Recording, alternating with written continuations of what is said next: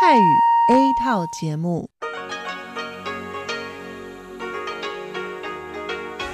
ที่นี่ สถานีวิทยุเรดิโอไต้หวันอินเตอร์เนชันแนล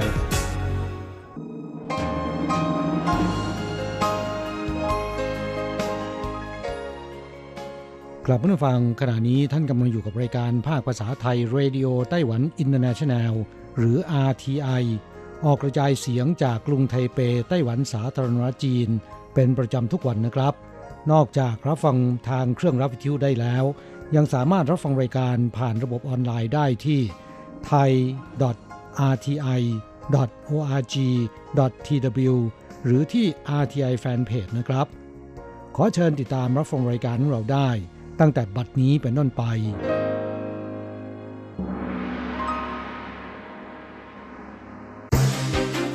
ลำดับแรก ขอเชิญติดตามรับฟัง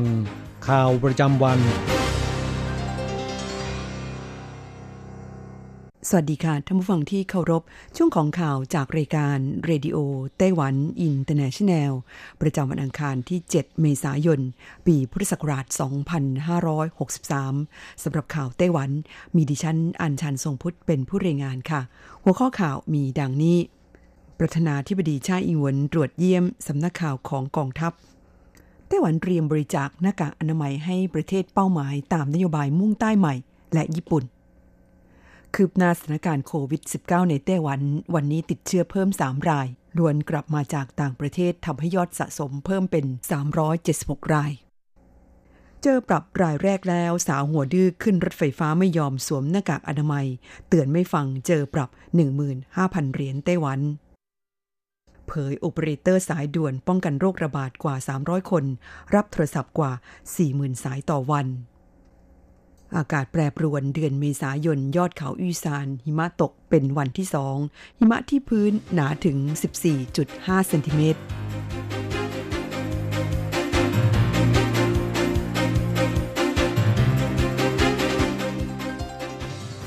ต่อไปเป็นรายละเอียดของข่าวค่ะ ประธานาธิบดีชาอิงเหวินผู้นำไต้หวันสาธารณจีน เดินทางไปตรวจเยี่ยมสำนักข่าว Military New Agency หรือ MNA และหนังสือพิมพ์ยอชน ซึ่งเป็นสื่อของกองทัพไต้หวัน เพื่อสร้างขวัญและกำลังใจแก่เหล่าทหารและพนักงาน เฉินอิงจู ผู้สื่อข่าวหญิงที่ได้รับบาดเจ็บ จากเหตุเฮลิคอปเตอร์ตก เมื่อต้นปีที่ผ่านมา ได้มอบภาพการ์ตูนที่เธอวาดขึ้นเอง ให้แก่ประธานาธิบดีชาอิงหวนซึ่งผู้นำไต้หวันได้อวยพรให้เธอหายเป็นปกติในเร็ววันประธานาธิบดีชาอิงหวนยังได้ลองทำหน้าที่เป็นผู้ประกาศข่าวเป็นเวลาหนึ่งนาทีนับเป็นผู้นำไต้หวันคนแรกในรอบ 74 ปี ที่เดินทางไปตรวจเยี่ยมสำนักข่าวของกองทัพ โดยสำนักข่าว MNA ได้จัดทำเสื้อยืดที่สกรีนภาพ ประธานาธิบดีชาอิงหวนไว้ด้านหน้า เพื่อส่งมอบเป็นของที่ระลึกแก่ผู้นำไต้หวัน ในโอกาสที่เดินทางมาตรวจเยี่ยมในครั้งนี้ด้วยสำหรับสำนักข่าว MNA ซึ่งเป็นสำนักข่าวของกองทัพไต้หวันนั้น มีหน้าที่นำเสนอข่าวสาร และประชาสัมพันธ์ ให้ประชาชนทั่วไปและทหาร ได้รับทราบภารกิจต่างๆ ของกองทัพไต้หวัน เข้าต่อไปไต้หวันเตรียมบริจาคหน้ากากอนามัยให้ประเทศเป้าหมายตามนโยบายมุ่งใต้ใหม่ และญี่ปุ่น ก่อนหน้านี้ประธานาธิบดีชาอิงหวน ผู้นำไต้หวันสาธารณจีน ประกาศจะบริจาคหน้ากากอนามัยให้ต่างประเทศจำนวน 10 ล้านชิ้น โดยระลอกแรกนั้นจะบริจาคให้แก่ประเทศพันธมิตรจำนวน 1 ล้านกว่าชิ้น ส่วนระลอกที่2กำลังอยู่ระหว่างการพิจารณานายเก๋อเป่าเชียน อธิบดีกรมเอเชียตะวันออกและแปซิฟิก กระทรวงการต่างประเทศแถลงในวันที่ 7 เมษายนศกนี้ว่าระลอกที่สองนี้จะเป็นการบริจาคให้แก่ประเทศเป้าหมาย ตามนโยบายมุ่งใต้ใหม่ ที่ขอความช่วยเหลือจากไต้หวัน 7-8 ประเทศ รวมเป็นจำนวน 1 ล้านกว่าชิ้น และอาจจะพิจารณาบริจาคให้แก่ญี่ปุ่น ในฐานะที่เป็นประเทศคู่ค้ารายสำคัญ แม้ญี่ปุ่นไม่ได้ร้องขอความช่วยเหลือก็ตาม ข้าวต่อไปคืบหน้าสถานการณ์โควิด -19 ในไต้หวัน วันนี้ติดเชื้อเพิ่ม 3 รายล้วนมาจากต่างประเทศ ยอดสะสม 376 คน ศูนย์บัญชาการควบคุมโรคไต้หวันแถลงว่า วันที่ 7 เมษายนนี้พบผู้ติดเชื้อไวรัสโคโรนา 2019 หรือโควิด -19 3 ราย ล้วนเดินทางกลับมาจากต่างประเทศ ได้แก่อังกฤษ ฝรั่งเศส และสหรัฐอเมริกา เป็นชายหนึ่งคนหญิงสองคน อายุประมาณ 20 กว่าปี เดินทางเข้าไต้หวันในช่วงระหว่างวันที่ 27 ถึง 30 มีนาคม เริ่มมีอาการป่วยระหว่างวันที่ 30 มีนาคมถึง 4 เมษายน ณ ปัจจุบันไต้หวันมีผู้ป่วยสะสมรวม 376 คนข่าวต่อไปเจอปรับรายแรกแล้ว สาวหัวดื้อขึ้นรถไฟฟ้าไม่ยอมสวมหน้ากากอนามัย เตือนไม่ฟังเจอปรับ 15,000 เหรียญไต้หวัน ศูนย์บัญชาการควบคุมโรคไต้หวันหรือ CECC ออกกฎให้ผู้โดยสารระบบขนส่งมวลชนทุกชนิด ต้องสวมหน้ากากอนามัย ผู้ฝ่าฝืนต้องระวังโทษปรับตั้งแต่ 3,000 ถึง 15,000 เหรียญไต้หวัน และเมื่อวันที่ 5 เมษายนได้สั่งปรับผู้ฝ่าฝืนรายแรกไปแล้ว เป็นเงิน 15,000 เหรียญไต้หวัน ศูนย์บัญชาการควบคุมโรคประกาศเมื่อวานนี้ว่า นอกจากการโดยสารรถไฟฟ้า รถไฟ รถไฟความเร็วสูง รถเมล์และรถบัสประจำทาง ต้องสวมหน้ากากอนามัย ซึ่งเริ่มบังคับใช้ตั้งแต่วันที่ 4 เมษายนที่ผ่านมาแล้ว นับตั้งแต่วันที่ 6 เมษายนนี้เป็นต้นไป การโดยสารรถแท็กซี่หรืออูเบอร์ก็ต้องสวมหน้ากากอนามัยด้วยเช่นกัน หากผู้โดยสารไม่ปฏิบัติตาม คนขับแท็กซี่สามารถปฏิเสธไม่ยอมให้บริการผู้โดยสารรายนั้นได้ ผู้ฝ่าฝืนต้องระวังโทษปรับตั้งแต่ 3,000 ถึง 15,000 เหรียญไต้หวัน โดยประชาชนส่วนใหญ่ในไต้หวันนั้นให้ความร่วมมือเป็นอย่างดี อย่างไรก็ตามบริษัทรถไฟฟ้าไทเป หรือไทเปเมโทรแถลงว่าได้สั่งปรับผู้โดยสารที่ไม่ยอมสวมหน้ากากอนามัยรายแรกแล้ว ผู้โดยสารรายนี้เป็นหญิงวัย 30 ปี เดินเข้าสู่สถานีรถไฟฟ้าเวลาประมาณ 15นาฬิกาของวันที่ 5 เมษายน เนื่องจากเธอไม่ได้สวมหน้ากากอนามัย เจ้าหน้าที่รักษาความปลอดภัยเตือน แต่ไม่เชื่อฟัง และยังวิ่งขึ้นรถไฟฟ้าที่มาถึงชานชลาพอดี เจ้าหน้าที่รักษาความปลอดภัย จึงแจ้งตำรวจให้สกัดจับหญิงสาวรายนี้ ซึ่งสามารถจับตัวได้ที่สถานีรถไฟไทเปเจ้าหน้าที่ตำรวจบังคับให้สวมหน้ากากอนามัย และควบคุมตัวออกจากสถานีรถไฟฟ้า ส่งไปยังสถานีตำรวจเขตจงซาน และถูกสั่งปรับสูงสุด 15,000 เหรียญไต้หวัน ข่าวต่อไปเผยโอเปอเรเตอร์สายด่วนป้องกันโรคระบาดกว่า 300 คน รับโทรศัพท์ 40,000 สายต่อวันคุณผู้ฟังคะในภาวะการที่โรคติดเชื้อไวรัสโคโรนา 2019 หรือโควิด -19 ยังคงแพร่ระบาดไม่หยุดยัง้งไต้หวันนอกจากได้จัดตั้งศูนย์บัญชาการควบคุมโรคขึ้น เพื่อรับมือกับทุกสถานการณ์ที่เกี่ยวข้องกับการแพร่ระบาด ตลอดจนชี้แจงทำความเข้าใจกับประชาชนแล้ว ยังได้จัดตั้งสายด่วนเพื่อให้คำปรึกษา และไขข้อข้องใจให้แก่ประชาชนตลอด 24 ชั่วโมง โดยไม่มีวันหยุดอีกด้วย บริษัทจงหวา Telecom ซึ่งได้รับมอบหมายให้ดำเนินภารกิจจากรัฐบาลระบุว่าแต่ละวันพนักงานโอเปอเรเตอร์ 300 กว่าคน ต้องรับโทรศัพท์ที่สอบถามเกี่ยวกับโรคโควิด -19 และมาตรการควบคุมโรค วันละกว่า 40,000 สายต่อวัน จากเดิมที่ใช้โอเปอเรเตอร์เพียงวันละ 10 คน และมีโทรศัพท์สอบถามเพียงวันละประมาณ 100ถึง200รายเท่านั้น จากสถิติของบริษัทจงหวาเทเลคอม ซึ่งเป็นรัฐวิสาหกิจ ด้านโทรคมนาคมของไต้หวันระบุว่าตั้งแต่วันที่ 22 มกราคมเป็นต้นมา จำนวนโทรศัพท์ที่โทรเข้ามาสอบถามปัญหา เกี่ยวกับโรคโควิด -19 เพิ่มเป็น 12,000 กว่าราย และปัจจุบันทะลักขึ้นเป็นวันละกว่า 42,000 สาย โดยเฉพาะหลังจากที่มีการประกาศมาตรการใหม่ ที่เกี่ยวกับการควบคุมโรค จะมีประชาชนโทรมาถามปัญหามากเป็นพิเศษทำให้พนักงานโอเปอเรเตอร์ต้องทำงานหนัก จนแทบไม่มีเวลาเข้าห้องน้ำแต่ทุกคนยังคงปฏิบัติหน้าที่อย่างเต็มกำลังนายกย่องเชิดชูเป็นอย่างยิ่งสำหรับสายด่วนป้องกันโรค 1922 นั้น ประชาชนโดยทั่วไป รวมทั้งชาวต่างชาติที่มีข้อสงสัย เกี่ยวกับมาตรการป้องกันโรคระบาด สามารถกด 1922 สอบถามได้ตลอด 24 ชั่วโมง ข่าวต่อไปอากาศแปรปรวนเดือนเมษายน ยอดเขาอีสานหิมะตกเป็นวันที่สองหิมะที่พื้นหนาถึง 14.5 เซนติเมตร คุณผู้ฟังคะไต้หวันหิมะตกในเดือนเมษายนเป็นวันที่สองแล้ว โดยเช้าวันนี้บนยอดเขาอี้ซานซึ่งเป็นภูเขาที่สูงที่สุดในไต้หวัน ความสูงเหนือระดับน้ำทะเล 3,952 เมตร ที่พื้นมีหิมะตกหนาประมาณ 14.5 เซนติเมตรกรมอุตุนิยมวิทยาไต้หวัน รายงานสภาพอากาศประจำวันที่ 7 เมษายนนี้ระบุว่า อิทธิพลของลมมรสุมตะวันออกเฉียงเหนือ และกลุ่มเมฆฝนจากภาคใต้ของจีนทำให้อากาศในไต้หวันหนาวเย็นและชื้นแฉะ ตั้งแต่สุดสัปดาห์ที่ผ่านมา และช่วงเช้าเวลาประมาณ6นาฬิกา40 นาทีถึง7นาฬิกา10 นาทีของวันที่ 7 เมษายน มีหิมะตกที่ยอดเขาอูซาน โดยณเวลาประมาณ7นาฬิกาที่พื้นมีหิมะหนาประมาณ 14.5 เซนติเมตร นอกจากนี้ถนนและเส้นทางเดิน ช่วงระหว่างชุมชนผาหยิน ถึงยอดเขาอูซาน เนื่องจากมีหิมะตกทำให้พื้นถนนลื่น ขอให้ประชาชนและนักปีนเขาต้องระมัดระวัง พร้อมกันนี้กรมอุตุนิยมวิทยายังเตือนว่า ในช่วงไม่กี่วันข้างหน้านี้ อิทธิพลของลมมรสุมตะวันออกเฉียงเหนือ จะยังคงส่งผลให้สภาพอากาศทั่วไต้หวันแปรปรวน และอาจมีฝนตกเป็นบางช่วง รวมถึงอาจมีฝนฟ้าขนองเป็นบางแห่ง อุณหภูมิจะลดลง โดยพื้นที่ราบทางภาคเหนือ อุณหภูมิต่ำสุดจะลดเหลือ 14-15 องศาเซลเซียส ช่วงกลางวันประมาณ 20 องศาเซลเซียส ส่วนภาคกลางและภาคใต้ อุณหภูมิสูงสุดประมาณ 24-27 องศาเซลเซียสท่านฟังค่ะที่ท่านรับฟังจบลงไปแล้วนั้น เป็นช่วงของข่าวไต้หวันประจำวันนี้นำเสนอโดยดิฉันอ่านชันทรงพุทธค่ะ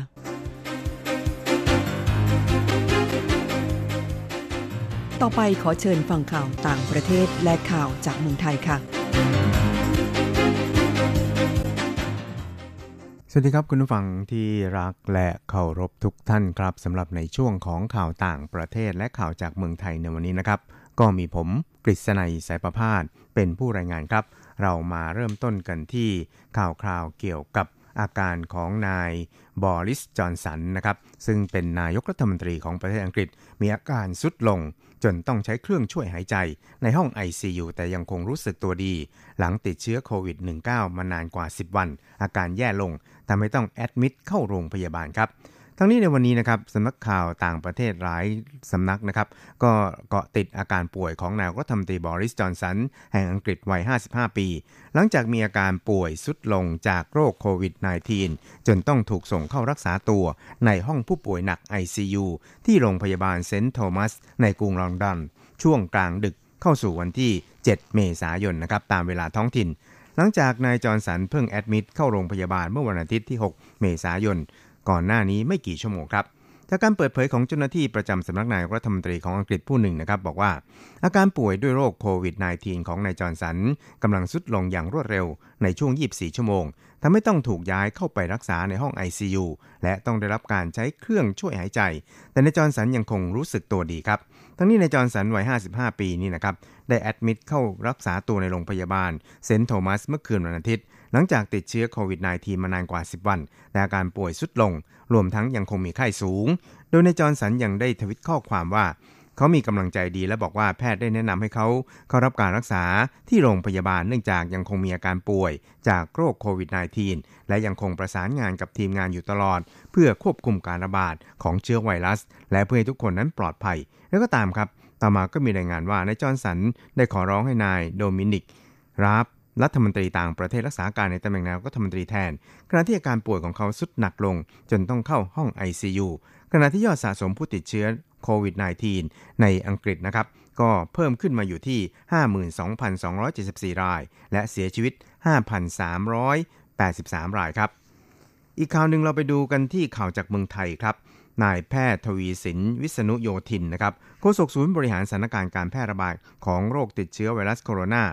2019 หรือโควิด -19 หรือสอบค ได้ถแถลงภายหลังการประชุมประจำวันของสอบค โดยมีข้อสรุปสถานการณ์การระบาดของโรคดังกล่าวในไทยวันนี้นะครับว่า มีผู้ป่วยยืนยันเพิ่มขึ้น 38 ราย กลับบ้านได้เพิ่ม 31 ราย รวมกลับบ้านได้แล้ว 824 ราย อยังรักษาตัวในโรงพยาบาล 1,407 ราย เสียชีวิตเพิ่ม 1 ศพ เป็นชายอายุ 54 ปี หลังตรวจพบโควิด -19 ก็มีอาการปอดอักเสบรุนแรง เสียชีวิตด้วยระบบทางเดินหายใจล้มเหลว รวมผู้ป่วยเสียชีวิตในไทยตอนนี้นะครับ 27 ศพ ยอดผู้ป่วยสะสม 2,258 ราย และถือเป็นรายที่ 2,221 ถึง 2,258 ผู้ป่วยกระจายอยู่ในพื้นที่ 66 จังหวัดสุดท้ายเราไปดูข่าวเกี่ยวกับนายละวรแสงสนิทผู้อำนวยการสำนักงานเศรษฐกิจการคลังหรือสสคระบุว่า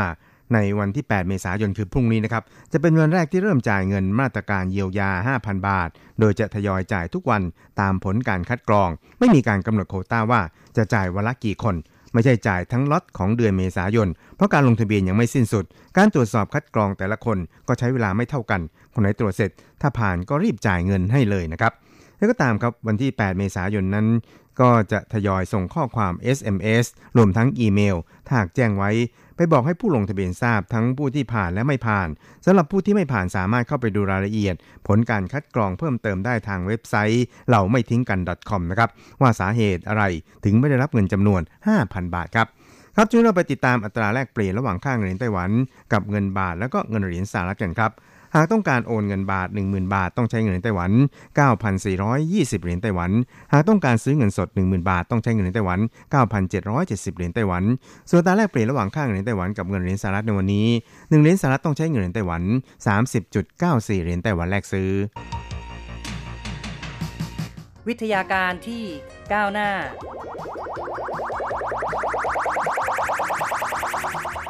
ชีวิตความเป็นอยู่ที่ทันสมัย อะไรที่ใหม่ ๆ ล้ำยุค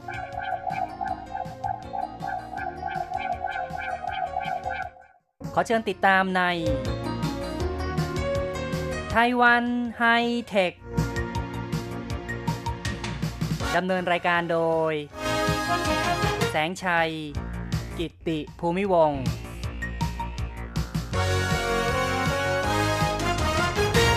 คุณผู้ฟังที่รักครับ พบกับแสงชัยอีกแล้วในไต้หวันไฮเทค ในครั้งนี้เราจะคุยกันเกี่ยวกับเรื่องของสตาร์ทอัพแล้วก็เรื่องของ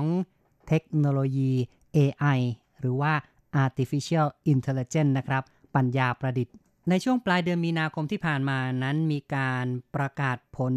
การประกวด 10 สุดยอดสตาร์ทอัพปี 2020 ของไต้หวัน ซึ่งก็จัดขึ้นเป็นปีที่ 3 ผลงานที่เข้าอันดับเนี่ยครึ่งหนึ่งก็มีการประยุกต์ใช้ AI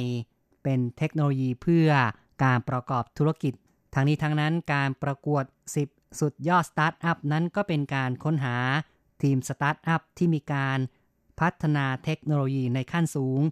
เป็นเทคโนโลยีที่พลิกโฉมอุตสาหกรรมที่เรียกกันว่า disruption นะครับ ก็เป็นเทคโนโลยีที่เปลี่ยนแปลงรูปโฉมอุตสาหกรรมในแบบทำลายล้างนะครับ ก็คือว่า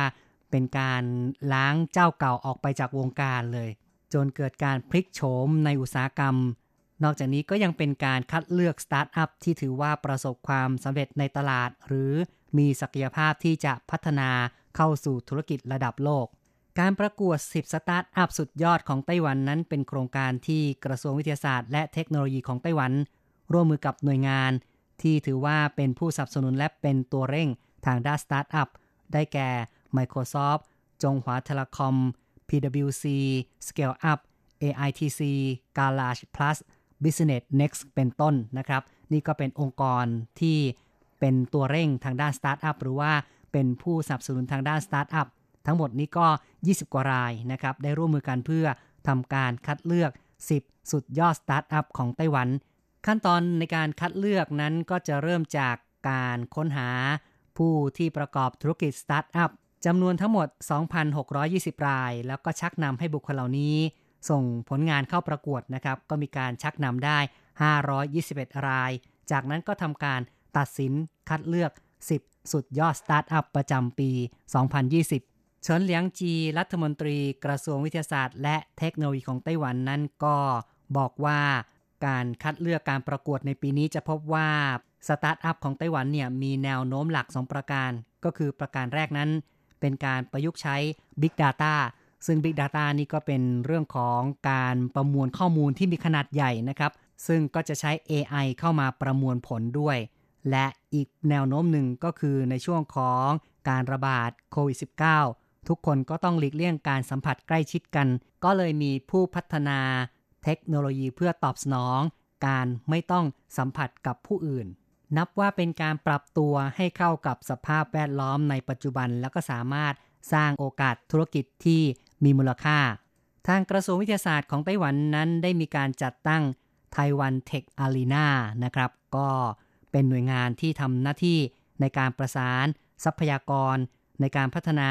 สภาพแวดล้อม เพื่อการประกอบธุรกิจสตาร์ทอัพแล้วก็ยังเป็นผู้ประสานในการจัดประกวด 10 สุดยอดสตาร์ทอัพในครั้งนี้ เป็นการสร้างภาพลักษณ์ กิจการสตาร์ทอัพของไต้หวัน ให้เป็นที่รู้จักในเวทีโลก เป็นการแสวงหาโอกาสธุรกิจ รวมทั้งเป็นการสร้างพื้นฐานอุตสาหกรรม แขนงใหม่ในไต้หวันด้วย ครับก็ย้อนกลับมาพูดถึงอีกนิดนึงนะครับ ในส่วนเรื่องของการประยุกต์เทคโนโลยีเพื่อตอบสนองต่อการระบาดของโควิด -19 ซึ่งนายเฉินเลียงจีนะครับรัฐมนตรีกระทรวงวิทยาศาสตร์ของไต้หวันเนี่ยก็บอกว่า ใน 10 สุดยอดสตาร์ทอัพของไต้หวันมีหลายรายทีเดียวที่พัฒนาสินค้าเข้ากับสถานการณ์ในปัจจุบันอย่างบริษัท h e l o i c f i e s ทำการพัฒนาการวินิจฉัยระดับไมโคร ซึ่งลดการสัมผัสที่ไม่จำเป็น และปัจจุบันก็มีการร่วมมือกับโรงพยาบาล Far East เพื่อทดลองทางคลินิก ส่วนบริษัท o s e n s e Technology ได้ตอบสนองต่อการห้ามชุมนุมในช่วงเกิดโรคระบาดนะครับ เพราะฉะนั้นก็พัฒนา เทคโนโลยีสำหรับผู้ที่ชอบดูการแข่งขัน สามารถชมกีฬาออนไลน์ได้ ซึ่งก็จะได้รับประสบการณ์ใหม่นะครับ มีการใช้ระบบแสงสีเสียงที่น่าเร้าใจกว่านะครับ แล้วก็เป็นการขยายโอกาสธุรกิจรุกเข้าสู่ตลาดโลก ซึ่งมีมูลค่านับพันล้านเหรียญสหรัฐทีเดียว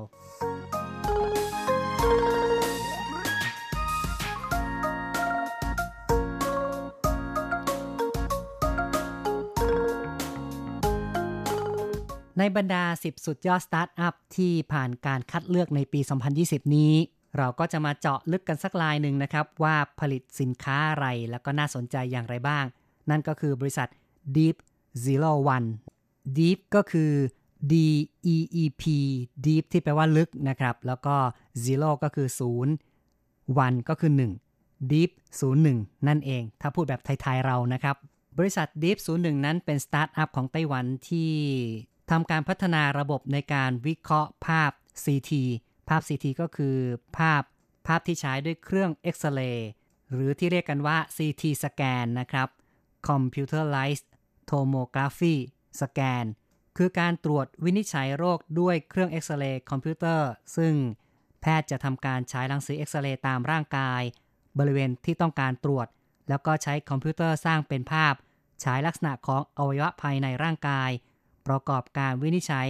หาความผิดปกติของร่างกายต่อไป ซึ่งวิธีการนี้ก็จะได้ภาพที่มีความละเอียดสูง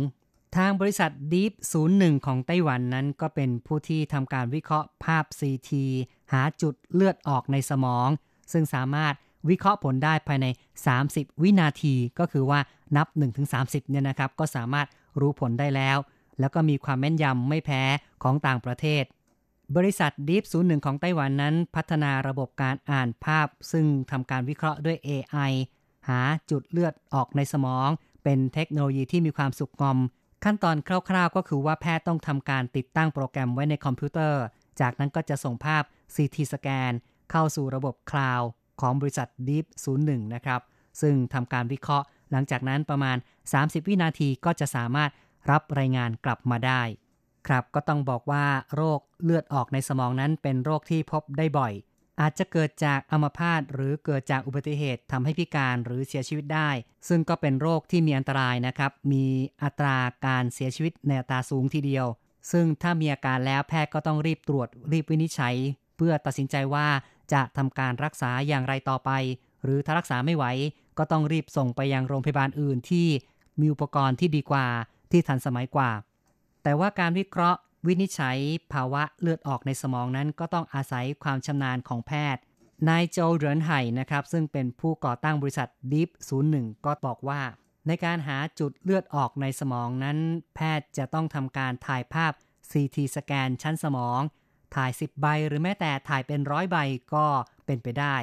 เมื่อถ่ายภาพเสร็จแล้วทางแผนกฉุกเฉินกับแพทย์ที่ใช้รังสีนั้นก็ต้องทำการวิเคราะห์นะครับว่า จะทำการรักษาอย่างไรต่อไป แต่ว่าในแผนกฉุกเฉินนั้นในเวลากลางคืนเนี่ยโรงพยาบาลขนาดเล็กมักจะไม่มีแพทย์ระบบประสาทเข้าเวรทำให้การวินิจฉัยทำไม่ได้นะครับ มีความล่าช้า ซึ่งในความเป็นจริงในภาวะปัจจุบันนั้นไม่ว่าจะเป็นโรงพยาบาลเล็กหรือใหญ่ขนาดไหนก็ตาม ก็มักจะมีปัญหาขาดแพทย์ที่เข้าเวรนะครับ แพทย์ฉายรังสีมีกำลังคนไม่พอ ก็เลยเป็นปัญหาในการรักษาผู้ป่วย เพราะฉะนั้นนายโจเรินไห่นะครับ ซึ่งก็เป็นผู้เชี่ยวชาญทางด้านคอมพิวเตอร์ไซน์จึงได้ร่วมมือกับแพทย์อายุรกรรมที่เป็นเพื่อนกันในสมัยนักเรียนนะครับ มีอยู่ครั้งหนึ่งทั้งสองก็ได้พบปะนะครับ แล้วก็ได้พูดคุยกันถึงปัญหานี้ ยิ่งคุยก็ยิ่งมีความเห็นตรงกัน และเพื่อที่จะแก้ปัญหาจึงตัดสินใจร่วมกันจัดตั้งบริษัทขึ้นมา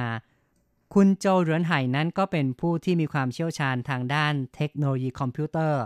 ส่วนเพื่อนมีความเชี่ยวชาญทางด้านการแพทย์ ทั้งสองก็ต้องการจะช่วยกันลดขั้นตอนในการวินิจฉัยการหาจุดเลือดออกในสมอง ในที่สุดนั้นเดือนตุลาคมปี 2016 ทั้งสองก็เลย ได้ร่วมมือกับเพื่อนอีกคนหนึ่งที่เป็นแพทย์ของโรงพยาบาลมหาวิทยาลัยไทต้า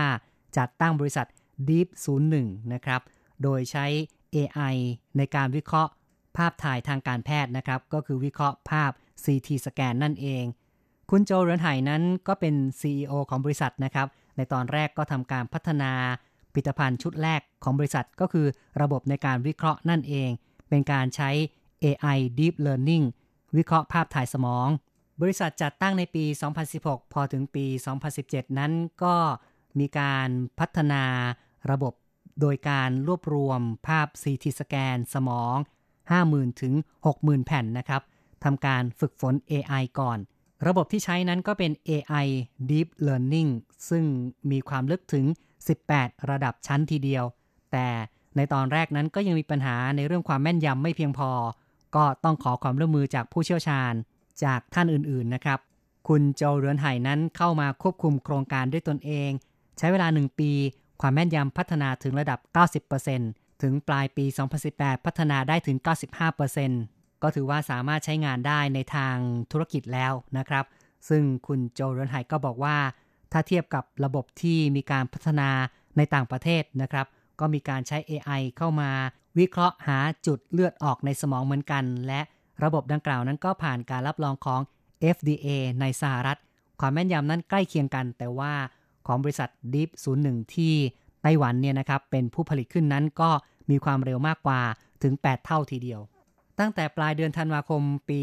2018 นั้น บริษัท Deep 01 ก็มีการร่วมมือกับโรงพยาบาลในไต้หวัน ซึ่งเป็นโรงพยาบาลมหาวิทยาลัยแพทย์ 3 แห่ง ระบบดังกล่าวก็ผ่านการอนุมัติจากหน่วยงานอาหารและยาของไต้หวันนะครับให้สามารถทำการทดลองทางคลินิกได้ และจากการที่ไต้หวันก็มีการพัฒนาระบบ สื่อสาร 4G แล้ว จึงส่งข้อมูลได้อย่างรวดเร็ว ก็เลยทำให้การวิเคราะห์นั้นก็ทราบผลอย่างรวดเร็ว อย่างที่บอกไว้ก็คือว่าเพียงแค่ 30 วินาทีก็รู้ผล คุณโจเรือนไห่นั้นได้ที่บายว่าระบบ Deep 01 นั้นหาจุดเลือดออกโดย AI ก็เป็นการทำงานผ่านระบบคลาวด์โดยที่แพทย์ทำการติดตั้งโปรแกรมไว้ในคอมพิวเตอร์ก่อน เพื่อทำการส่งภาพ CT สแกนเข้าสู่ระบบคลาวด์ ระบบที่คอมพิวเตอร์นั้น จะทำการจำแนกภาพในเบื้องต้น แล้วก็ส่งไฟล์เข้าสู่ระบบคลาวด์และจะมีการประมวลผลนะครับ วิเคราะห์แล้วก็ส่งข้อมูลกลับมาที่คอมพิวเตอร์ ระบบของบริษัท Deep 01 นั้นอ่านข้อมูลได้รวดเร็วมาก และจะบอกจุดที่มีเลือดออกโดยการทำเครื่องหมายสีแดงเอาไว้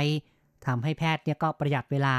ไม่ต้องไปดูภาพ CT สแกนทีละใบอีกแล้ว และถ้าว่า พบสิ่งผิดปกตินั้น ทางระบบก็จะแจ้งมาทาง SMS ด้วย ระบบของบริษัท Deep 01 ยังสามารถตอบสนองตามที่ผู้ใช้งานต้องการได้ คือสามารถส่งข้อมูลเข้าสู่ ระบบส่วนกลางของโรงพยาบาลก็ได้ ระบบของบริษัท Deep 01 ที่สร้างขึ้นนี้สามารถนำไปใช้งานได้ ใน 2 กรณี ประการแรกก็คือ โรงพยาบาลขนาดกลาง และเล็กนั้นก็สามารถนำมาใช้เพื่อให้แผนกฉุกเฉินเนี่ยสามารถ ทำการวิเคราะห์ภาพ CT สแกนได้อย่างรวดเร็ว ส่วนโรงพยาบาลขนาดใหญ่นั้นถ้าใช้การวิเคราะห์แล้วก็จะทำให้หาตำแหน่งจุดเลือดออกเพื่อทำการรักษาให้ตรงจุดได้มากขึ้น ปัจจุบันเนี่ยนะครับระบบนี้ก็ยังอยู่ในระหว่างการทดลองทางคลินิก ซึ่งโรงพยาบาลหลายแห่งในไต้หวัน ทั้งโรงพยาบาลไทต้าก็คือโรงพยาบาลมหาวิทยาลัยแพทย์ไต้หวันนะครับ โรงพยาบาลชังเกิง โรงพยาบาลฐานสามเหล่าทัพ โรงพยาบาลว่านฟัง โรงพยาบาลอีต้า แล้วก็ฉางเกิงนครเกาสงเป็นต้นนะครับ ก็ได้ให้ความร่วมมือในการทดลองด้วยกัน ในต่างประเทศนั้นก็ยังมีทั้งในอเมริกา ในญี่ปุ่นในจีนที่สนใจระบบนี้ แล้วก็ร่วมใช้งานแล้วก็ร่วมทดลองอยู่ คุณผู้ฟังครับ รายการไต้หวันไฮเทคในวันนี้แสงชัยได้นำมาเรื่องราวของสตาร์ทอัพในไต้หวันนะครับ ที่ ทำการประกวดค้นหา 10 สุดยอด และในจำนวนนี้ก็มีผู้ที่นำเอาเทคโนโลยี AI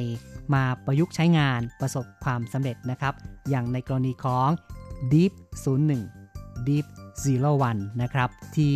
พัฒนา AI เพื่อหาจุดเลือดออกในสมองจากภาพถ่าย CT สแกนนะครับ เอาละครับ รายการในครั้งนี้เห็นทีต้องขอยุติลงก่อน อย่าลืมกลับมาพบกับ ไต้หวันไฮเทคในครั้งต่อไปครับ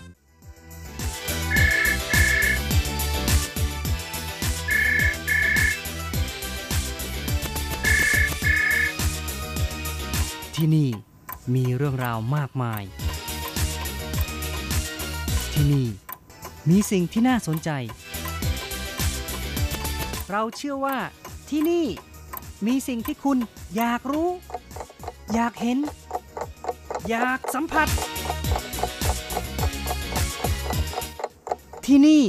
ไต้หวัน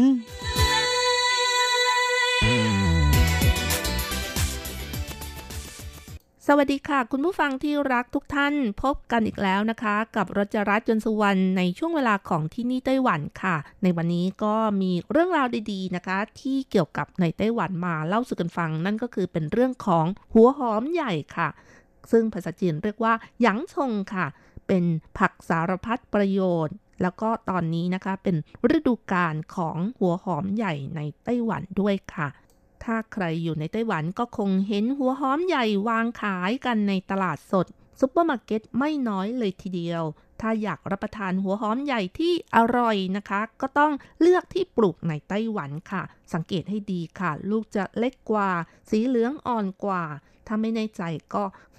ถามพ่อค้าแม่ค้าไปเลยค่ะว่าไต้หวันตัวมาของไต้หวันหรือไม่นะคะ ส่วนถ้าขายตามซุปเปอร์มาร์เก็ตก็จะมีการระบุว่าปลูกในไต้หวัน หรือว่านำเข้าจากต่างประเทศค่ะ ฤดูกาลของหัวหอมใหญ่ในไต้หวันก็อยู่ระหว่างก่อน และหลังเทศกาลตรุษจีนประมาณเดือนกุมภาพันธ์จนถึงเดือนเมษายนนะคะ แหล่งปลูกส่วนใหญ่ก็อยู่ทางภาคใต้ของไต้หวันนะคะ อย่างเช่น เขตหลินหยวนของนครเกาสง เขตเหิงชุนของเมืองผิงตงเป็นต้นค่ะ ซึ่งหัวหอมส่วนใหญ่ก็เป็นผักที่ได้รับความนิยมในการบริโภคสูงตั้งแต่อดีตจนกระทั่งปัจจุบัน โดยประเทศทางตะวันตก จะยกย่องให้เป็นราชนีของผักสีเขียวเลยทีเดียว ไม่ว่าจะนำมาประกอบอาหารในชีวิตประจำวันที่ไม่เพียงแต่เป็นเครื่องเคียงนะคะ แต่ยังนำมาประกอบอาหารหลักได้ด้วยไม่ว่าจะผัดจะต้มจะยำจะแกง หรือว่าเป็นทั้งเครื่องเทศสมุนไพรที่ใช้ปรุงอาหาร เพื่อให้อาหารมีรสชาติดีขึ้นนั่นเองค่ะ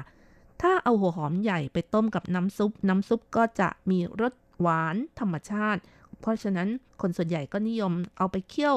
น้ำต้มกระดูกหมู หรือเอาไปใส่ต้มยำ ก็จะทำให้รสชาติหวานอร่อยแบบธรรมชาติแซ่บๆไปเลยนะคะ แล้วก็ยังมีคุณสมบัติดับกลิ่นคาวได้ด้วยค่ะ หัวหอมใหญ่นะคะ รับประทานได้ทั้งสุกและ และยังเป็นพืชที่ประกอบด้วยสารอาหารที่มีประโยชน์มากมายกับร่างกาย อย่างเช่นว่า มีกำมะถันแคลเซียม เหล็ก แมกนีเซียม วิตามินซี วิตามิน B1 B2 ฟอสฟอรัสกรดโฟลิกโพแทสเซียมเป็นต้นนะคะ แล้วก็ยังมีโปรตีนอยู่ส่วนหนึ่งด้วยค่ะ ปัจจุบันก็มีการวิจัยคุณประโยชน์ของหัวหอมใหญ่มากขึ้น และที่สำคัญก็ เป็นตัวชะลอความแก่ด้วยโอ้โหอันนี้คุณผู้ฟังฟังแล้วก็อย่าลืมนะคะ รับประทานให้เยอะหน่อย เพราะว่ามันมีสารประกอบของกรรมถัน และสารเคอร์ซิทินนะคะ ซึ่งกรรมถันนะคะก็เป็นสารต้านอนุมูลอิสระ อีกทั้งในตัวของหัวหอมใหญ่นะคะก็ยังมีคอลลาเจนซึ่งเป็นโปรตีนในร่างกาย ก็ทำให้ผิวพรรณวันนะเปล่งปลังสดใส ทำให้ผิว ผมเล็บแข็งแรง สุขภาพดี ยิ่งในช่วงมีการระบาดของโควิด -19 นะคะ ถ้ารับประทานหัวหอมใหญ่บ่อยๆ ก็จะสร้างภูมิคุ้มกันให้กับร่างกายได้ดีอีกด้วยค่ะ นอกจากนี้นะคะ หัวหอมใหญ่ก็ยังนำมาสกัดเป็นเครื่องสำอางบางชนิดค่ะ อย่างเช่น ยาสระผม ยาบำรุงเส้นผม เนื่องจากมีสารเพคติน กูโดคินิน และไกลโคไซด์ซึ่งจะช่วยขจัดรังแคที่เกิดจากแบคทีเรีย หรือว่าเชื้อราต่างๆ เป็นต้นนะคะ หัวหอมใหญ่ดิบนั้นฤทธิ์ก็จะแรงรสเผ็ดนะคะ คุณผู้ฟังถ้าสังเกตให้ดีเวลาที่เราหั่นหัวหอมใหญ่จะเหมือนกับว่าต้องร้องไห้ไปด้วยนะคะ เพราะว่าในผักชนิดนี้มีสารประกอบซัลเฟอร์ หรือกัมมันถันนั่นเองค่ะ เมื่อเราหั่นกำมะถันก็จะกระจายออกมาอยู่ในอากาศ เมื่อไอระเหยกระจายเข้าดวงตานะคะ ก็จะทำปฏิกิริยากับน้ำหล่อเลี้ยงในดวงตา เกิดเป็นซัลฟิวริกนะคะ ส่งผลทำให้ตานั้นระคายเคืองแล้วก็แสบร้อนนะคะ แล้วก็ทำให้ผลิตน้ำตาออกมาเพื่อล้างให้มันลดความระคายเคืองนั่นเองค่ะ สำหรับในไต้หวันนะคะ การปลูกหัวหอมใหญ่นั้น ก็ถ้าว่าไปแล้วไต้หวันก็เริ่มมีการปลูกหัวหอมใหญ่ตั้งแต่ช่วงหลังสงครามโลกครั้งที่สองนั่นเองค่ะ เกษตรกรไต้หวันนำเข้าหัวหอมใหญ่ พันธุ์ที่ปลูกในอเมริกาจากประเทศญี่ปุ่น แล้วก็เอามาปลูกในไต้หวันที่เขตหลินหยวนของนครเกาสงซึ่งเป็นแห่งแรกนะคะ แล้วก็ยังเป็นเขตเดียวในนครเกาสงที่ปลูกหัวหอมใหญ่เป็นล่ำเป็นสันเลยทีเดียวค่ะ นอกจากนี้แล้วก็ยังมีแหล่งปลูกหัวหอมใหญ่ที่สำคัญก็คือ เขตเหิงชุน เมืองผิงตงนั่นเองค่ะ เป็นเขตที่ติดกับเขตหลินหยวนของนครเกาสง เขตลินหยวนของนครเกาสงมีพื้นที่ปลูกหัวหอมใหญ่ประมาณ 200 กว่าเฮกตาร์ค่ะ แต่ว่าที่เขตเหิงชุนของเมืองผิงตงนะคะครองสัดส่วนการปลูกมากกว่า ซึ่งถือว่าสัดส่วนนั้นประมาณครึ่งหนึ่งของปริมาณการปลูกทั้งประเทศค่ะ ประมาณ 600 เฮกตาร์หัวหอมใหญ่ที่ปลูกในไต้หวันนั้นมีอยู่ 3 สีด้วยกัน แต่ว่าหลักๆแล้วที่เห็นกันบ่อยก็คือ สีเหลืองอ่อนนะคะ แล้วก็ยังมีสีขาวค่ะ และสีม่วง แต่ว่าปริมาณไม่มากนักค่ะ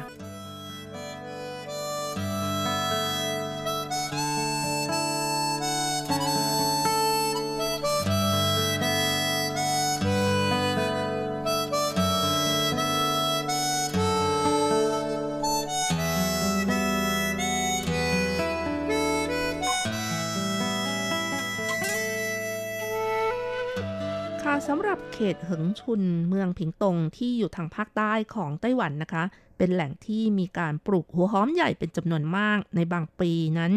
ผลผลิตล้นตลาดค่ะศาสตราจารย์เซี่ยเป่าเฉียนแห่งมหาวิทยาลัยเทคโนโลยีผิงตง ผู้ได้รับสมญานามว่าบิดาแห่งซีอิ๊วโซเดียมต่ำนะคะ แล้วก็ท่านก็ยังได้รับรางวัลผู้นำวิชาการการผลิตแห่งชาติด้วยนะคะ ซึ่งก็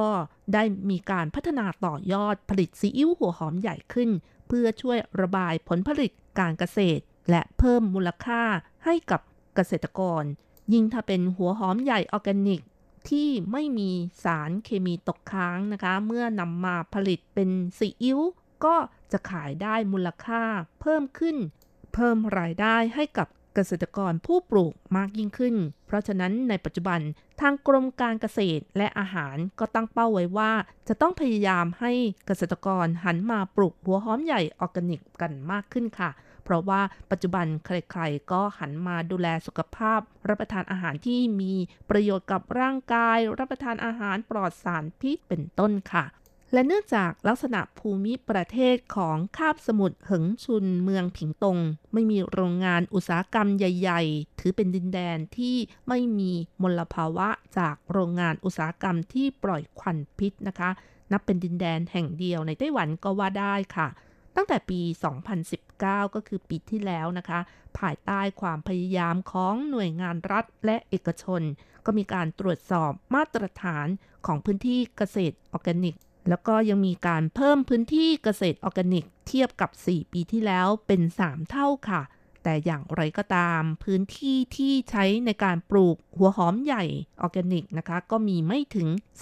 10%ซึ่งผู้ที่อยู่เบื้องหลังของโครงการส่งเสริมให้เกษตรกรปลูกผักผลไม้ออร์แกนิก นั่นก็คือนายเหยาจื้อว่างนะคะผู้อำนวยการกรมการเกษตรและอาหารเขตภาคใต้ ซึ่งท่านก็บอกว่า การสร้างอาณาจักรออร์แกนิกคาบสมุทรหึงชุนของไต้หวันไม่ใช่ความฝันค่ะ อย่างไรก็ตามเกษตรยุคปัจจุบัน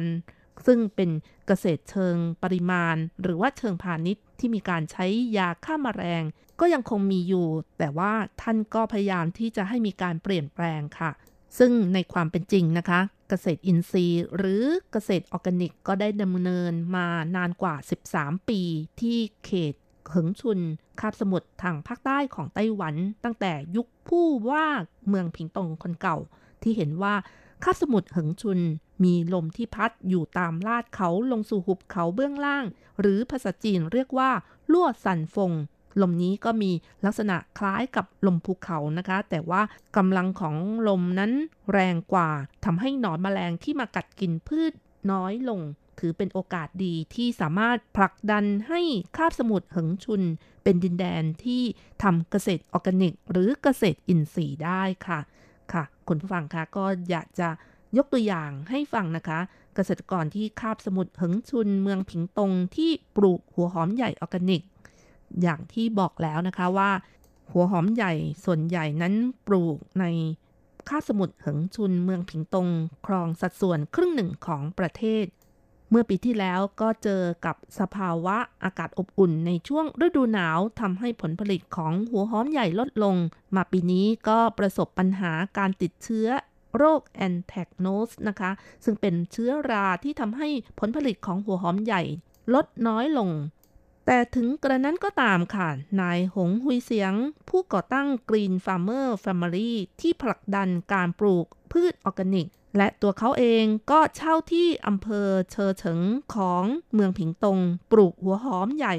ก็บอกว่าช่วงสองปีมานี้ไม่ได้รับผลกระทบ เจอสภาพอากาศที่เปลี่ยนแปลง และการติดเชื้อแอนแทกโนสในหัวหอมใหญ่ด้วยทำให้ปริมาณการผลิตและราคาขายดีกว่า การปลูกแบบใช้ยาฆ่ามาแมลง หรือเกษตรยุคปัจจุบันค่ะ ซึ่งก็เป็นสิ่งที่ยืนยันว่า การปลูกหัวหอมใหญ่แบบออร์แกนิกนั้นไม่ใช่ความฝันไปซะแล้ว การที่มีคนหัวเราะเยาะว่าปลูกหัวหอมใหญ่ออร์แกนิก เป็นเรื่องของคนโง่ ก็ไม่ใช่เป็นเรื่องจริงแน่นอน นายเหยาจื้อหงผู้อำนวยการกรมการเกษตรและอาหารเขตภาคใต้บอกว่าในช่วงแรกนั้น เพียงแต่ผลักดันให้เกษตรกรในตำบลหมั่นโจปลูกถั่วดำออร์แกนิกและสมาคมเกษตรเหิงชุนผลักดันให้เกษตรกรปลูกข้าวออร์แกนิก และเพื่อเป็นการส่งเสริมเกษตรกร หันมาทำเกษตรอินทรีย์ จึงมีนโยบายต่างๆ อย่างเช่น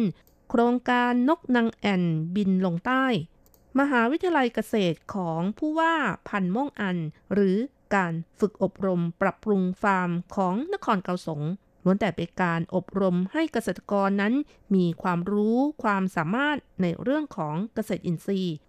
รวมทั้งกระตุ้นให้เกษตรกรหยุดเพาะปลูกธัญพืช หันมาทำเกษตรอินทรีย์ ด้วยการให้เงินอุดหนุน แล้วก็มีการทำสัญญาระหว่างเกษตรกรกับสภาเกษตร หรือยกระดับผลิตภัณฑ์แปรรูป เพื่อปูช่องทางเกษตรอินทรีย์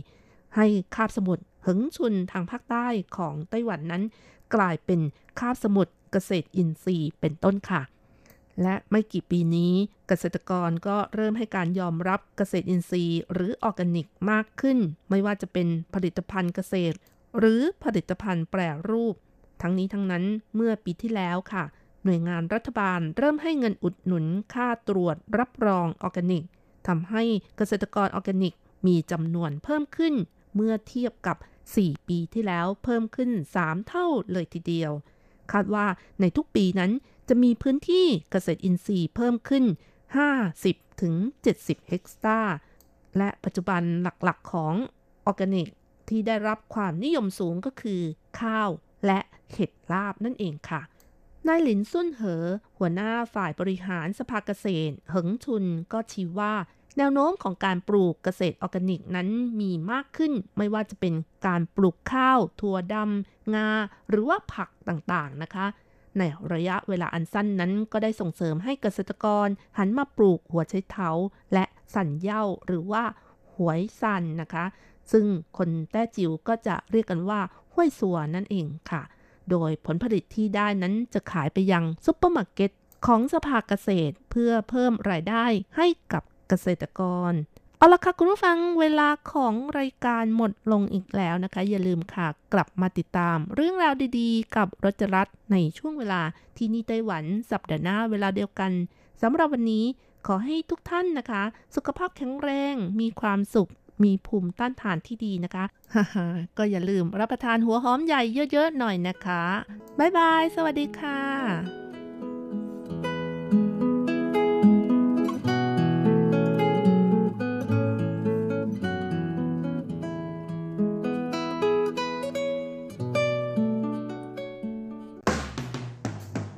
ทุกเรื่องที่เป็นข่าว ทุกเรื่องที่เป็นกระแสในสังคมไต้หวัน เราจะจับมาเล่าให้คุณฟังทุกสัปดาห์ที่ RTI ผ่านมุมมองของคนรุ่นใหม่ กับรายการ มิติใหม่ไต้หวัน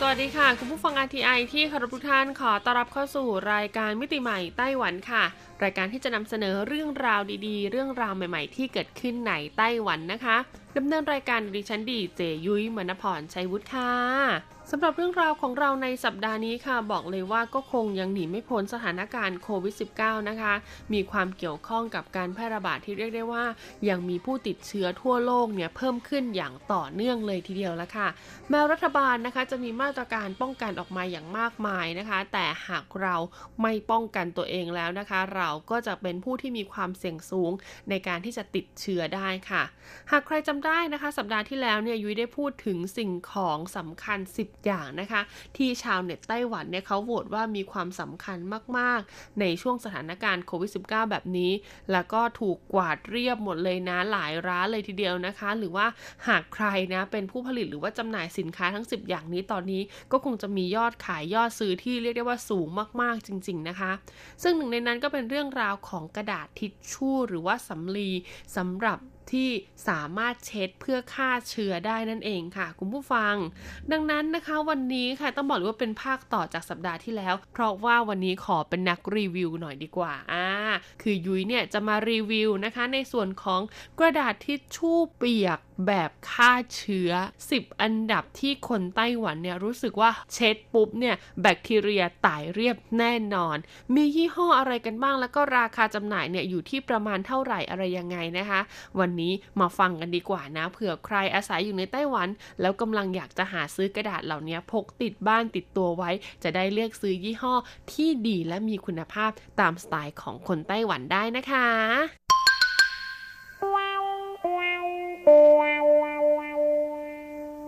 สำหรับกระดาษทิชชู่เปียกสำหรับฆ่าเชื้อนะคะ อันดับที่ 10 เลยนะคุณผู้ฟังที่คนไต้หวันเขาโหวตนะคะ ว่าใช้ได้ดีอ่านะคะ แล้วก็เป็นแบรนด์ที่เรียกได้ว่าเป็นแบรนด์สากลระดับโลกด้วยนะ แล้วก็ราคาจำหน่ายในไต้หวันเนี่ยก็ถือว่าไม่ได้แพงมากด้วยนะคะ นั่นก็คือแบรนด์ที่มีชื่อว่าเซฟลอนค่ะ หรือว่าภาษาจีนก็คือซาเวยลู่นะคะ หากใครนึกภาพไม่ออกนะคะแพ็กเกจของเขาเนี่ยจะเป็นแพ็กเกจสีฟ้าอ่อนน้ำเงินนะคะ คุณผู้ฟังก็คือฟ้าอ่อนไล่เฉดไปจนถึงฟ้าเข้มแล้วก็ตัวหนังสือเนี่ยจะเขียนว่า S A V L O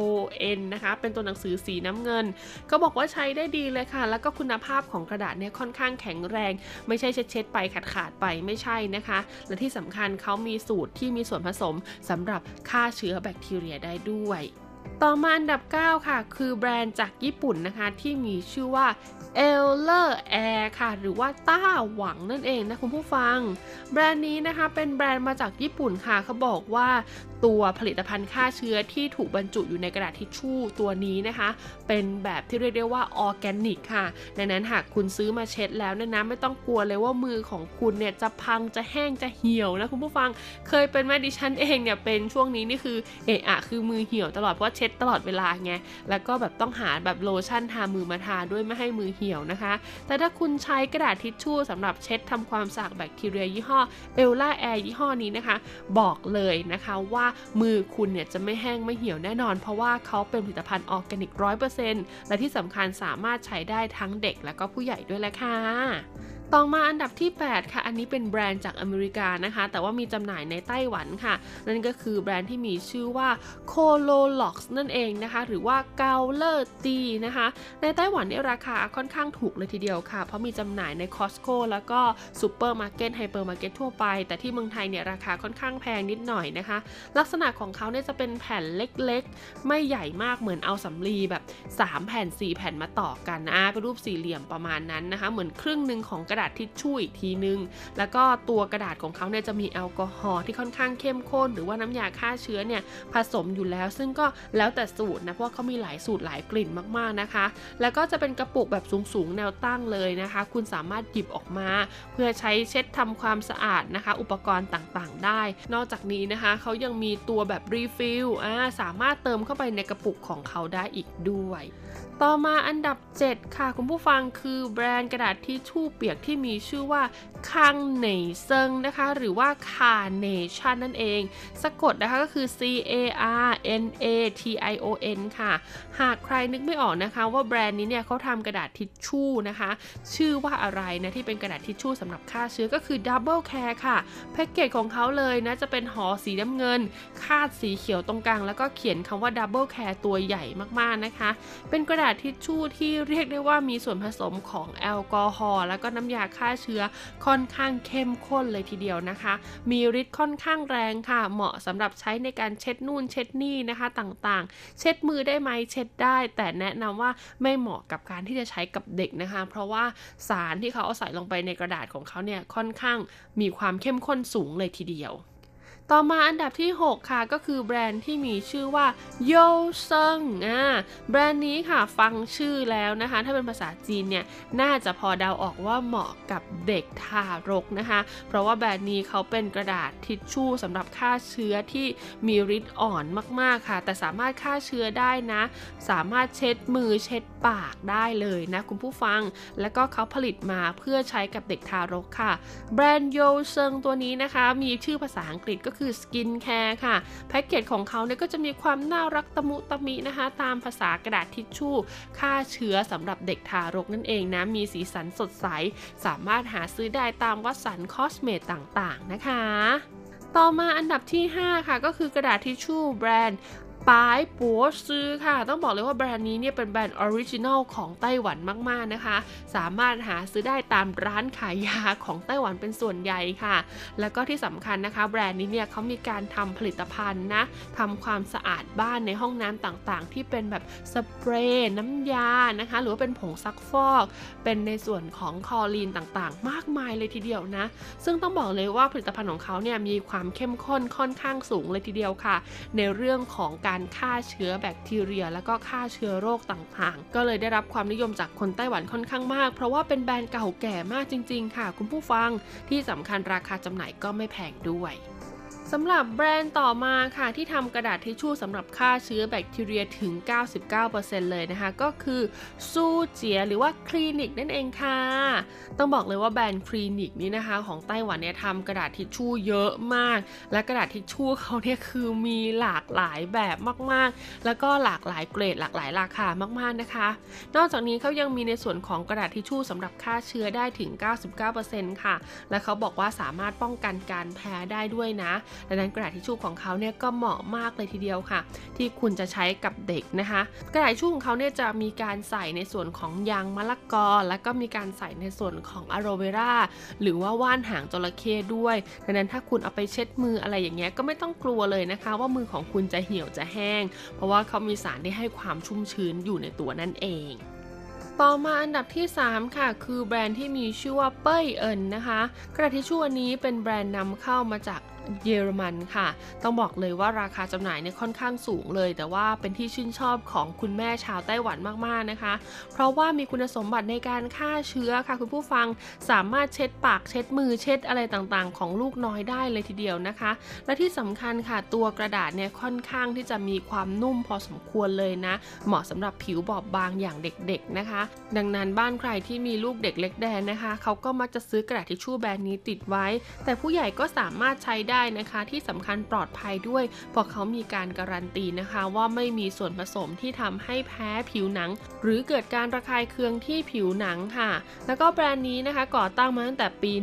1983 แล้วคุณผู้ฟังคิดดูอยู่มา 30 กว่าปีแล้วนะคะ ถ้าไม่ดีจริง ๆ นี่อยู่ไม่ได้นานถึงขนาดนี้ แพ็กเกจของเขานะคะก็จะเป็นแบบสีเขียวนะ รูปต้นไม้แล้วก็สีขาวนะคะ แล้วก็ตรงกลางเนี่ยก็จะคาดด้วยสีเขียวอีกทีหนึ่งแล้วก็เขียนว่า抗菌 อ่าหรือว่าต่อต้านแบคทีเรียนั่นเอง ต่อมาอันดับที่ 2 คือแบรนด์ที่มีชื่อว่าไนเซินเจียหลินค่ะ เราอาจจะไม่คุ้นเคยกันเท่าไหร่นะคะ แต่ถ้าบอกคนไต้หวันถึงแบรนด์นี้แล้วก็คนไต้หวันร้องอ๋อแน่นอนนะคุณผู้ฟัง เพราะว่ามีมานานมากกว่า 30 ปีแล้วละค่ะ แล้วก็เป็นแบรนด์ไต้หวันแท้ร้อยเปอร์เซ็นต์เลยนะคะ เขาเนี่ยทำผลิตภัณฑ์นะคะมากมายเลยนะที่เกี่ยวข้องกับการทำความสะอาดตั้งแต่ หัวจะรดเท้าเลยทีเดียวนะคุณผู้ฟัง แต่ในส่วนของกระดาษทิชชู่เปียกสำหรับฆ่าเชื้อโรคของเขาเนี่ยนะคะ ก็จะมีการผสมแอลกอฮอล์ที่เรียกได้ว่าชุ่มๆเลยนะคะ ใครที่ต้องการแบบฆ่าเชื้อแบบอยู่หมัดนะคะ อยู่แบบไม่ให้มีส่วนผสมอะไรเลยนะ แนะนำว่าให้ซื้อแบรนด์ของเขาเลยค่ะ เพราะว่าเขามีแค่ น้ำแล้วก็แอลกอฮอล์เท่านั้นนะผสมลงไปในกระดาษทิชชู่ สามารถเช็ดทำความสะอาดผิวหนัง ฆ่าเชื้อแบคทีเรียที่สำคัญนะ สามารถเช็ดทำความสะอาดแผลได้ด้วย เพราะว่าแอลกอฮอล์ของเขาเนี่ยเป็นแอลกอฮอล์แบบที่ใช้ทางการแพทย์เลยทีเดียวนะคะ ดังนั้นถ้าคุณพกเขาติดตัวไว้เนี่ยไม่ต้องห่วงเลยนะว่าเชื้อโรคเนี่ยจะเข้าใกล้คุณได้ เจอที่ไหนที่คุณต้องหยิบต้องจับนะคะ ดึงออกมาเลยค่ะ แล้วก็เช็ดเช็ดเช็ดเช็ดรับรองว่าสะอาดแน่นอนเลย แล้วก็ราคาจำหน่ายนี่ก็ต้องบอกเลยว่าเบาสบายมากๆนะคะ เพราะว่าเป็นแบรนด์ไต้หวันแท้ร้อยเปอร์เซ็นต์และอันดับหนึ่งค่ะต้องบอกเลยว่าเป็นแบรนด์ของไต้หวันแท้ร้อยเปอร์เซ็นต์อีกเช่นเดียวกันนะคะทำมาเพื่อสำหรับเด็กโดยเฉพาะนะคะผลิตภัณฑ์ของเขาจากนั้นเนี่ยเขาก็ค่อยๆ แตกลายผลิตภัณฑ์อื่นๆออกมา รวมถึงเจ้าตัวที่เป็นกระดาษทิชชู่ผสมแอลกอฮอล์ร้อยเปอร์เซ็นต์นี้ด้วยละค่ะกับแบรนด์ที่มีชื่อว่าซื่อซื่อเลอร์นะคะ สัญลักษณ์ของแบรนด์นี้ก็คือเป็นช้างคุณผู้ฟังสีน้ำเงินนะคะ มีแบบโบติดตรงหัวด้วยอ่าถ้าใครนึกไม่ออกนะคะ ลองไปดูตามร้านขายยา หรือว่าร้านรักโตร์ต่างๆ ในไต้หวันได้คุณจะเห็นกระดาษยี่ห้อแบรนด์นี้นะคะ หรือว่าผลิตภัณฑ์เกี่ยวกับเด็กอะยี่ห้อนี้อยู่นะคะ ซึ่งต้องบอกเลยว่าความแบบว่าคงทนยาวนานของเขาเนี่ยนะ ก็ครองใจคนไต้หวันมาก ๆ เลยทีเดียวค่ะหนึ่งนะเช็ดแล้วเนี่ยแห้งไวนะคะสองก็คือว่าสามารถกำจัดเชื้อไวรัสแล้วก็แบคทีเรียต่างๆ ได้ที่สำคัญสามารถใช้กับของใช้ของเด็กได้เลยนะคะ ดังนั้นนะคะเมื่อเด็กใช้ได้ผู้ใหญ่อย่างเราก็ใช้ได้ค่ะ ที่สำคัญราคาจำหน่ายนี้ก็ไม่แพงเลยนะคะ เพราะว่าเป็นแบรนด์ของคนไต้หวัน ผลิตแล้วก็ทำในไต้หวันค่ะ ซึ่งหากใครอยากหาซื้อตอนนี้ต้องบอกเลยว่าของเขาเนี่ยค่อนข้างขาดตลาดนะคะ อันดับ 1 อันดับ 2 ตอนนี้ยุยแอบเช็คในอินเทอร์เน็ตมาแล้วนะ มีความขาดตลาดพอสมควร แต่ถ้าคุณไปตามร้านขายยานะคะ แบบร้านขายยาท้องถิ่นท้องถิ่นของไต้หวันจริงๆเนี่ยก็อาจจะยังพอหาได้อยู่บ้างนะถ้าคุณอยากลองใช้อันดับ 1 อันดับ 2 นะคะ แต่อันดับอื่นๆนะคะ ก็ต้องบอกว่ายังสามารถหาซื้อได้ค่ะ ตามร้านสะดวกซื้อ Watsons Cosmed หรือว่าซูเปอร์มาร์เก็ตไฮเปอร์มาร์เก็ตต่างๆ ทั่วไปนะคะ แล้วก็ราคาจำหน่ายไม่แพงด้วยนะ มีทั้งไซส์เล็กๆ พกใส่กระเป๋าราคา 10-20 เหรียญไต้หวัน ไปจนถึงไซส์ใหญ่นะคะ วางไว้ในบ้านของเรานะคะ หรือว่าวางไว้ตามที่ทำงานต่างๆเนี่ยราคาก็จะอยู่ที่ประมาณ 50-60 เหรียญไต้หวันเท่านั้นเองแต่แน่นอนแหละค่ะว่าถ้าเป็นแบรนด์จากเมืองนอก อย่างเช่นมาจากเยอรมันจากญี่ปุ่นจากอเมริการาคานะคะ ก็ต้องมีการบวกค่าขนส่งที่ Import เข้ามาด้วย ก็จะแตะหลักร้อยขึ้นนะนะคะ ซึ่งเจ้ากระดาษทิชชู่เช็ดสำหรับฆ่าเชื้อเหล่านี้นะคะ เป็นสิ่งของที่เราซื้อมาเพื่อใช้ในการเช็ดฆ่าเชื้อจริง ๆ เช็ดเสร็จแล้วก็ทิ้งนะคุณผู้ฟังดังนั้นเนี่ย ถ้าเราไม่ได้มีเงินในกระเป๋าเยอะมากก็ซื้อแบรนด์ไต้หวันนั่นแหละ หรือว่าถ้าคุณอยู่เมืองไทยก็ซื้อแบรนด์ที่ผลิตแล้วก็จำหน่ายในเมืองไทยนี่แหละนะคะ ก็จะสามารถเซฟเงินในกระเป๋าได้เยอะเลยเพราะเชื่อว่าการแพร่ระบาดของโควิด -19 ที่ยังคงทวีความรุนแรงขึ้นอยู่ตอนนี้เนี่ยจะยังไม่สิ้นสุดง่าย ๆ นะ คุณผู้ฟังเราก็ยังคงจะต้องมีเจ้ากระดาษทิชชู่ เพื่อฆ่าเชื้อโรคเหล่านี้ติดตัวแล้วก็ใช้อีกนานเลยทีเดียวนะคะ ดังนั้นเนี่ยคิดดูว่าถ้าหลักร้อยสามารถซื้อแบรนด์ในท้องถิ่นอ่านะได้ 3ห่อใช้ได้ 3 เดือน ก็ดีกว่าแม้ที่จะซื้อแบบแบรนด์ต่างชาติและใช้ได้แค่แป๊บเดียว ก็หมดแล้วก็ต้องทิ้งเหมือนกันนะคะ สถานการณ์แบบนี้นะคะ นอกจากจะต้องป้องกันตัวเองแล้ว อีกอย่างที่ต้องเซฟเลยก็คือเรื่องราวของเงินในกระเป๋าด้วย เพราะว่าก็ไม่รู้เหมือนกันนะคะว่าหลังจากผ่านพ้นวิกฤตการณ์ครั้งนี้ไปแล้วเนี่ยสภาวะเศรษฐกิจเนี่ยจะต้องใช้เวลาอีกนานแค่ไหนกว่าจะฟื้นคืนกลับมาสำหรับวันนี้หมดเวลาของรายการมิติใหม่ไต้หวันแล้วล่ะค่ะพบกันใหม่สัปดาห์หน้านะคะ สวัสดีค่ะสิ่งที่เห็นไม่เป็นอย่างที่คิดจะดีอยู่แล้วยิ่งดีจนบอกไม่ถูก changing my whole life ลืมไปหมดเลยว่าเมื่อคืนฝันร้าย yeah เธอได้แค่คิดไม่ได้ฉันคิด you and me we got the same vibe แค่ฉันมีเธอ